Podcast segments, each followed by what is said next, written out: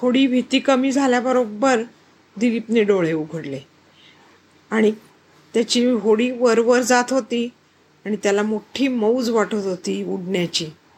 सगळीकडे खाली पाणीच पाणी वरती आ आभाळ आणि हा मध्ये आपला ढगांच्या खाली वर उडतोय. तेवढ्यात सूर्योदय पण झाला आणि त्याला खूप छान वाटायला लागलं. पण हे पण लक्षात आलं की अरे आपल्याला भूक लागली आता. म्हणून तो इकडे तिकडे बघायला लागला कुठं जमीन वस्ती दिसते का? त्याच्या डोळ्या तोपर्यंत त्याच्या नजरेला एक बेट पडलं. त्या बेटावर एक प्रचंड महाल पण दिसला.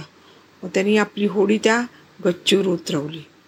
उतरवली आणि विचार करायला लागला इकडे तिकडे बघायला लागला तर त्याला खाली जाण्याचे पायऱ्या दिसल्या. त्या पायऱ्यांवरून तो खाली गेला. कानोसा घेतो पण कोणाचाच हालचाल नाही. शेवटी एका दिवाणखान्यात पोचला. तिथं प्रचंड वस्तू प्रचंड सगळ्या गोष्टी ठेवलेल्या होत्या आणि अत्यंत वैभवशाली असं ते तो दिवाणखाना होता.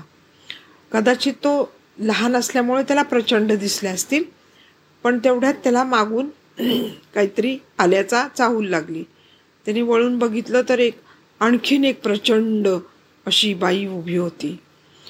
तर परत दिलीप घाबरला. तेव्हा ती बाई म्हणाली कोण रे तू? आणि इथं कसा आलास? मग दिलीपला समजे ना आपण बोलावं का काय पण शेवटी त्याने धीर केला आणि आपली हकीकत सांगितली. तर ती बाई म्हणाली बरं ठीक आहे ये तुला मी जेवण देते हां. कारण हा हे जो हा जो महाल आहे ना तो जटादंड नावाच्या राक्षसाचा आहे आणि मी त्याची लहान बहीण आहे. पण मला तुझ्यासारखी लहान मुलं खूप आवडतात रे. पण इथं कुठली लहान मुलं यायला? ये तुला मी जेवण देते. जेव आणि लपून बैस ह्या कपाटात. आणि हे बघ तो जटादंड आहे ना तो जेवला की परत जाईल बाहेर. त्याचा एक स्फटिकाचा महाल आहे तिकडे लांब. आणि त्या महालामध्ये खूप संपत्ती आहे.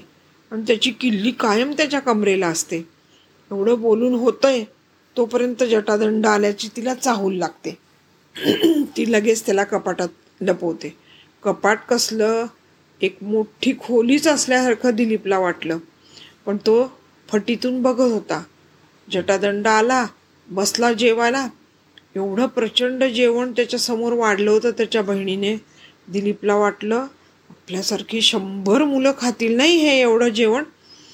पण काय हा पठ्ठ्या एकटाच खातोय? तेवढ्या जटादंड म्हणाला मला इथं कुठंतरी माणसाचा वास येतोय. बहीण म्हणाली कालिका म्हणाली छे छे रे माणूस कुठला? मी एक चिमणी पाळली आहे तिचा माणसासारखा वास येत असेल तुला. तेवढ्या ते ऐकून दिलीप परत मनातल्या मनात घाबरला आणि मग तो आणखीनच कोपऱ्यात जाऊन लपला. जटादंड जेवण झाल्यावर उठला आणि कपडे काढायला त्याने दार उघडलं. पण त्याला दिलीप दुस दिसला नाही कारण दिलीप लपून बसला होता. तो गेला कपडे घेऊन आणि आपल्या झो झोपायच्या खोलीमध्ये आराम करायला झो झोप गेला आणि का जा झोपताना कमरेची ती किल्ली काढून त्यांनी टेबलावर ठेवली. दिलीपला ती म्हणाली कालिका त्याचं जे की आता मी थोडा वेळ बाहेर जाऊन येते तू येऊ नको हां बाहेर. आणि मग तो जटादंड गेला की मग तू जा. तसा तो ती गेली बाहेर तसे दिलीपने विचार केला आता हीच ती संधी आपल्याला इथून सुटका करून घेण्याची.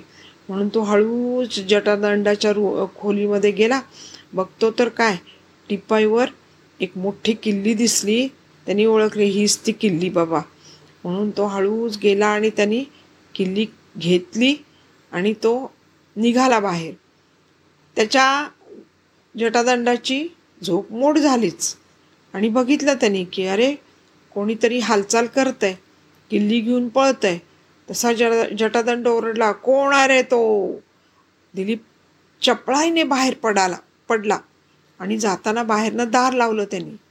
ती किल्ली त्या कुल किल्लीचं एवढं ओझं असूनसुद्धा तो जगच्चीवर पळाला आपल्या होडीपाशी पोचला. जटादंड पण धाड धाड आवाज करत त्याच्या पाठोपाठ गच्चीवर पोचला.